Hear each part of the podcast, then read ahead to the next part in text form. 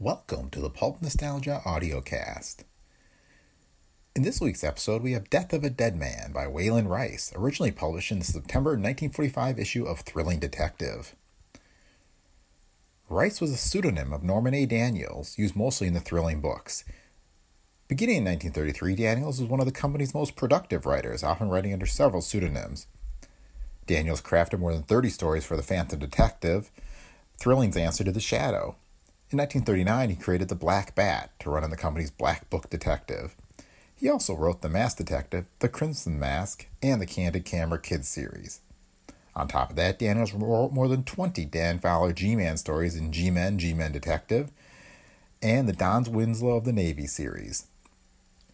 The prolific scribe also contributed stories to Doc Savage and The Shadow. This story is one of the first published under the Wayland Rice name, which Daniels would continue to use throughout the 1950s.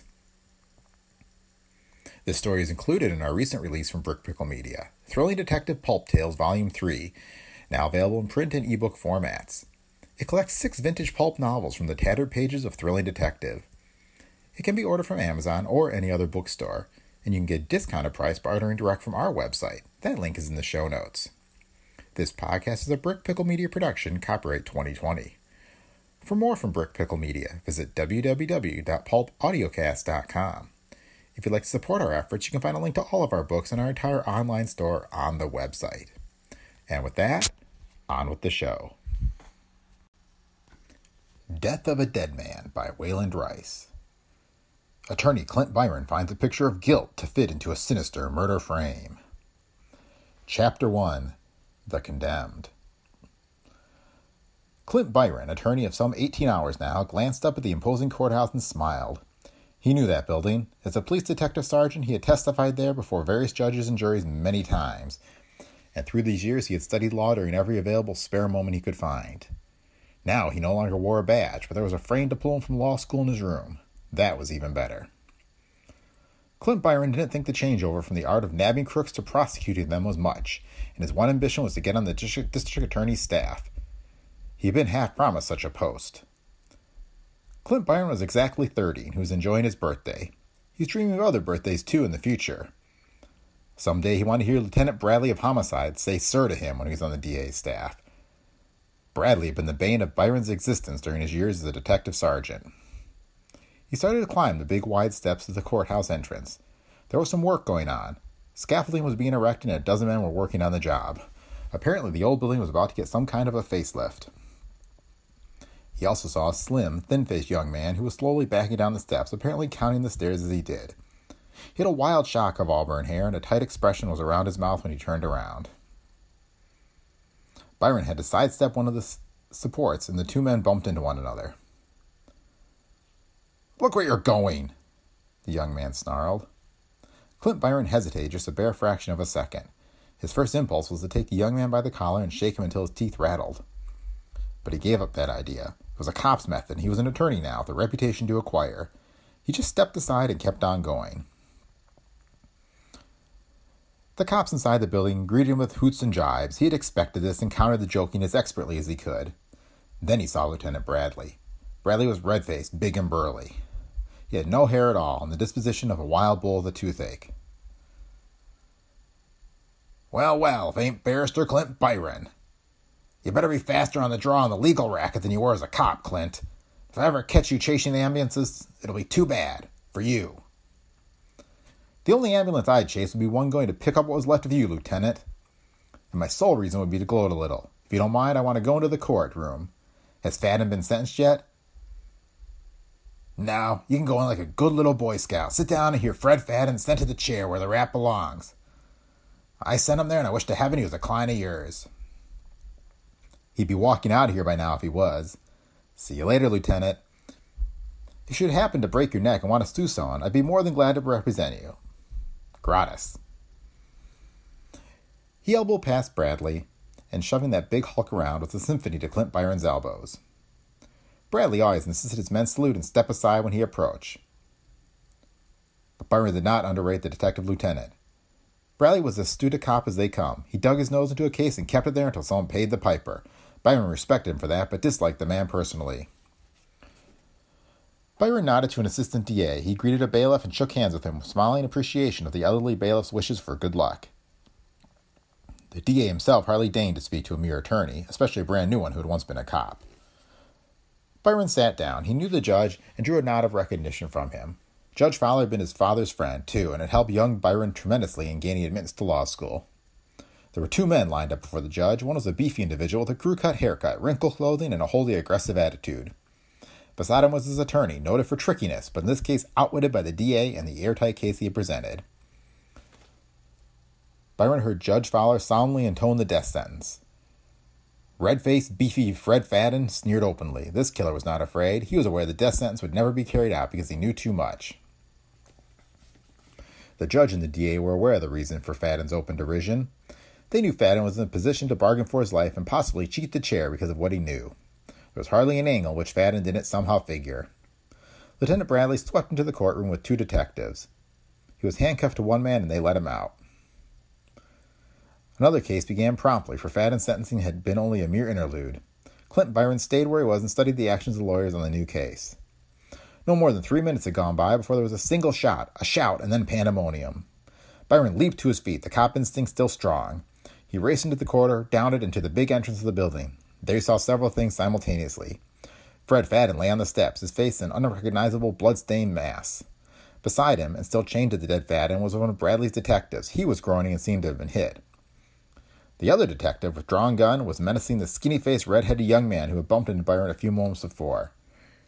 Nearby lay a nickel-plated revolver of huge dimensions. Some men were scrambling down from the scaffolding. Patrolmen were rushing up the steps. Byron stood there and gaped, instinctively knew just what had happened. Lieutenant Bradley barged past him, arousing Byron who followed the big detective. Perhaps Bradley was so accustomed to having Clint Byron present in a scene like this, he temporarily forgot the man no longer was a cop. The detective with the gun did some quick explaining. McCarthy and I were walking down the steps with Fadden. We were taken with the car at the curb for a quick trip to the death house. This lug starts coming toward us. As he got close, he whipped out the gun that's lying there at his feet. I started close with him, but he tripped me and I went down in a heap. There was a shot, just one. Fadden went down like a log. The slug must have hit Bradley, too. Fool, Bradley said through his teeth. He swung toward the skinny faced young man. Want to talk? I killed him. Sure, I killed him. Bradley took his arm. He glanced at the detective. Take care of the gun. Don't smear the prints. Watch McCarthy, too. There's an ambulance on the way. Anybody else witness this? A man in work clothes approached. Uh, I did, Lieutenant. You know me. I'm, I'm Allison, Ross Allison. I was on the scaffolding, regular box seat. Happened just as the detective explained it. The young sap must be out of his head. All I want is justice, the redhead said. Bradley propelled him up the steps and away from the gathering crowd. You'll get the swiftest taste of justice any man ever got, he promised. You admit you killed Fadden. Will you make a signed confession? I killed him, the redhead said stoically. Bradley pushed him through the courthouse doors and dragged and shoved him down the corridor toward the courtroom which Fadden had been sentenced to death. Outside, Clint Byron moved a little slower. He knelt beside the wounded detective and assured himself the man wasn't critically hurt. The bullet seemed to be lodged in his neck. As Byron started to rise, he saw a bit of wax paper crumpled and partially burned. He picked it up. Nobody was watching him, he tucked the thing into his pocket. He hadn't the vaguest idea as to what it meant, but automatically kept it. The old cop instinct was still strong. He turned back into the courthouse and hurried to the courtroom where the regular case now being tried had been interrupted. The red-headed young man with Bradley beside him stood before the bench. Judge Fowler looked down at him. You admit shooting Fadden, he said. You are formally confessing to murder in open court. The case is quite clear cut, apparently, but this court must abide by precedent. You will be placed under arrest, held without bail, and brought before the grand jury for indictment. I can't allow you to plead guilty to murder. Mr. Clerk, enter a plea of not guilty on behalf of the accused. Now, young man, who are you? Why did you do this ghastly thing? I won't give my name or address, the defendant stated promptly. Fadden deserved to die. Everybody hated him, but I hate him a little more than the others. That's all I'm going to say. He'll talk, Lieutenant Bradley promised. Judge Fowler cleared his throat. This young man presents an odd case, but apparently he has no money with which to retain an attorney. Perhaps he doesn't even want one. But in cases of murder, an attorney must be furnished. The court will appoint one. Judge Fowler's eyes lifted and began to sweep the courtroom. Clint Byron pressed himself back against his chair so hard he hoped he would merge with the wood. He knew it was in Judge Fowler's mind and he wanted none of it. He didn't want to defend a surly fool like this, nor even take a meager part in such an open and shut case. His dreams were of prosecuting someone like the redhead, not defending him. Attorney Byron, Judge Fowler called. Clint Byron reluctantly got to his feet. Attorney, the court appoints you guardian protean uh, if this accused is underage. Otherwise, you provide for his defense to the best of your ability. Lieutenant Bradley smirked happily. The DA rubbed his hands. Judge Fowler was smiling expansively, and Clint Byron glanced at everyone in the courtroom, especially the redhead he didn't like anyway. Uh, thank you, Your Honor. I'll do my level best for him, but as you stated, this is a homicide case. Perhaps an attorney as young and inexperienced as I am cannot do justice to such a case. Judge Fowler waved his hand. Think nothing of that, attorney. I'm sure you will do what you can for this young man. Court is adjourned for 20 minutes. Chapter 2 The Client Wanted Death. Clint Byron sighed deeply and walked over to where Lieutenant Bradley was putting handcuffs on his prisoner. Bradley was enjoying himself hugely and was none too gentle about the way he handled that young man. Byron studied the redhead's face intently, then looked at his hands and wrists. Look here, he said sharply. I'm your lawyer, whether you want me or not. As far as that goes, whether I want to be your lawyer or not. Have you any bruises on your body? Any bruises at all? No. I'm okay. What's the idea? Bradley demanded. You going to turn copper again and solve this case against me? May make it out as not murder at all. Fannin had a heart attack. My detective just suffered a stroke out there on the courthouse steps. Hardly, Clint Byron smiled. But if my client signs a confession and there are any marks of violence on his body after that, I'll know who to hold responsible. He looked back at his client. Now, see here, what is your name? I'm not talking. Okay, don't. Not one word. You've said enough already. I'll come to see you later, in your cell. You can take him away, Lieutenant. Bradley snapped to attention and saluted. Yes, sir. Anything to oblige. Boy, what a case you got. A lemon if I ever saw one. Come on, Mr. Anonymous. Clint Byron closed his eyes in resignation as the prisoner was led away. He turned and walked to the judge's chambers. Fowler was waiting for him. I knew you'd come to see me, Clint. The judge offered his hand. Now don't start bawling me out for appointing you as the young man's attorney. I know exactly how you feel. You want to prosecute. Naturally, having been a detective, you would. However, as an attorney, it's best you see things from both sides of the fence, as I must do when I'm on the bench. Accomplish what you can for your client. I know it can't be much. Judge, I was going to refuse openly to take the case. That redhead needs an undertaker, not a lawyer. He's as good as dead already, even if he did murder a rat like Fadden, who was already a dead man. What can I do for him? What does he deserve to have done for him? Perhaps nothing. And yet he must have possessed a horrible will to kill Fadden. There's a great reason somewhere in the boy's background perhaps sufficient to cause the withdrawal of the murder charges, and Clint impressed the jury with the idea that Fadden was a condemned man, as good as dead already. All right, I'll do my best. Personally, I think my client should go to the chair, and for my first case as an attorney, I'm none too proud of it. Now wait. Judge Fowler broke in quickly. His voice grew stern. An attorney, Clint, takes an oath to help people in trouble. That's your job. A hopeless case like this one should be a challenge to you, Accept it as such, and remember you are now a lawyer, not a detective. You'll work in complete opposites to the way you formerly did. Come to me if you need any help. I'm automatically disqualified anyhow. Thank you, Judge. I'll see the redhead as soon as Bradley will let me. Bradley sent word via patrolman clerk that Byron could see the prisoner in 24 hours and not before. The new attorney felt his Irish rising. He proceeded to the first open court and asked for a writ. Furthermore, he was eloquent enough to get it and took savage delight in waving the writ in front of Bradley's face. Okay, so you win the right to see the killer. What's it going to get you? He wrote out a full confession in his own hand without any prompting or intimidation. Get around that if you can. Maybe I will. Have him brought out to the visitor's room. Bradley shook his head. You know better than that. Murders are kept in their cells and you'll be locked in with him. Let me give you a friendly tip. The redhead is an oyster. He won't even tell you what time it is. I intend to have him burned, and you can't do a thing about it. Byron didn't reply to that because Bradley's intentions were exactly proper. The prisoner didn't have a chance. Byron sighed and followed the patrolman to the cell block. He stepped into the cell, sat down beside his client, and offered him a cigarette, which was refused. Now look here. You can trust me. I want to help you. Sure you do. You used to be a cop. You'll be working right with that big gorilla who questioned me. Anyway, if you're the best friend I had, I'd still refuse to talk. Don't waste your time on me. I'm a dead pigeon. It doesn't make any difference to me. Clint Byron was studying the boy. He had dropped his attitude of arrogance and surliness now and showed vague traces of worry and fear. He was clean cut. His hands were smooth and his words were those of an educated man. You positively refuse to tell me what your name is or why you shot Fadden? I positively do. Honest, Mr. Byron, I feel sorry for you. I know you didn't want to handle my case. Just go through the routine and let it go at that. I haven't got a chance anyway. Where did you get the gun? Byron asked. I'm not talking, I said.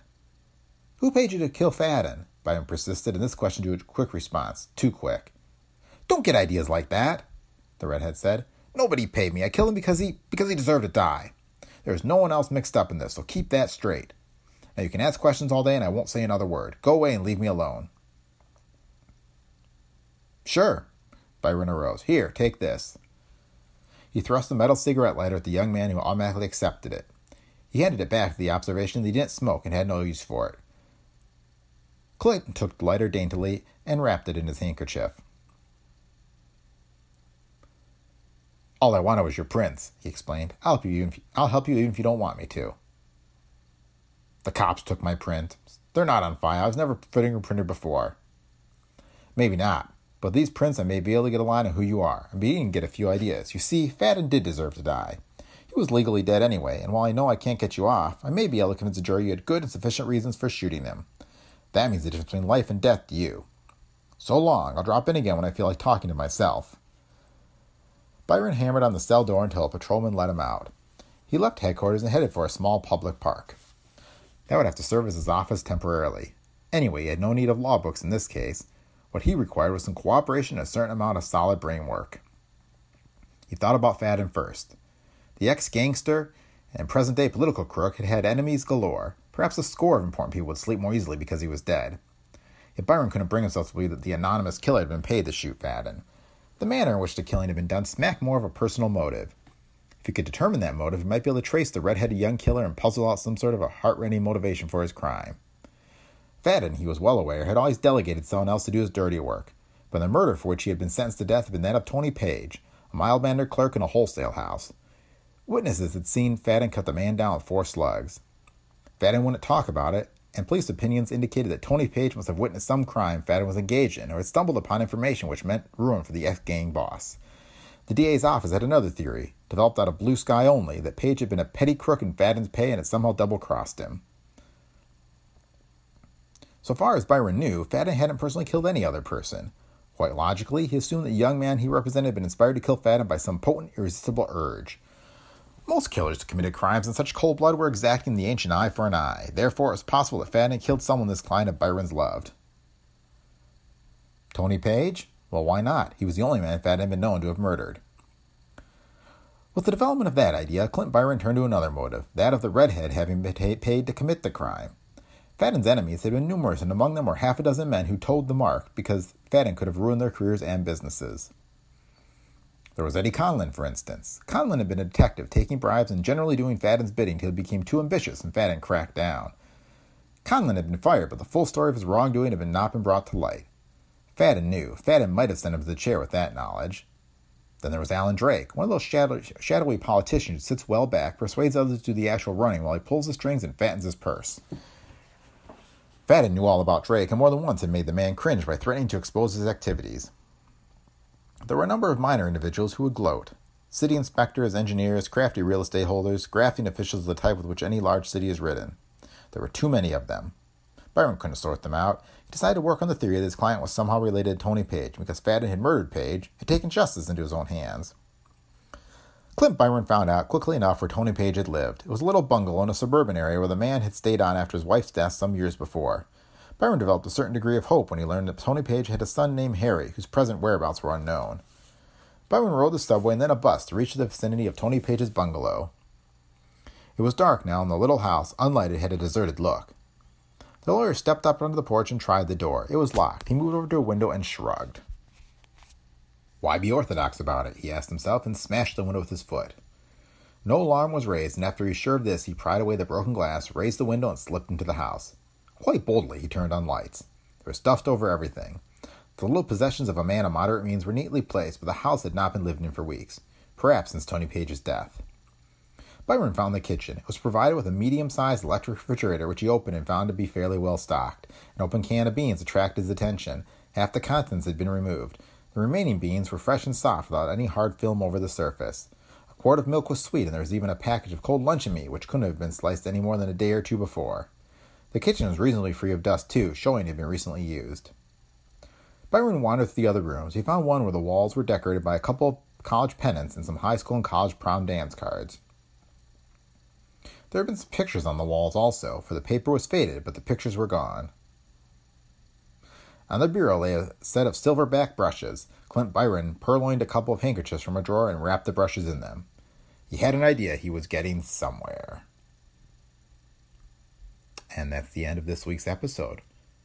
We'll be back next week with part two of our story. Thanks for listening today. Just a reminder if you like the show, please leave feedback on Apple Podcasts or wherever you listen. This has been a Brick Pickle Media production. We'll be back with a new episode next week.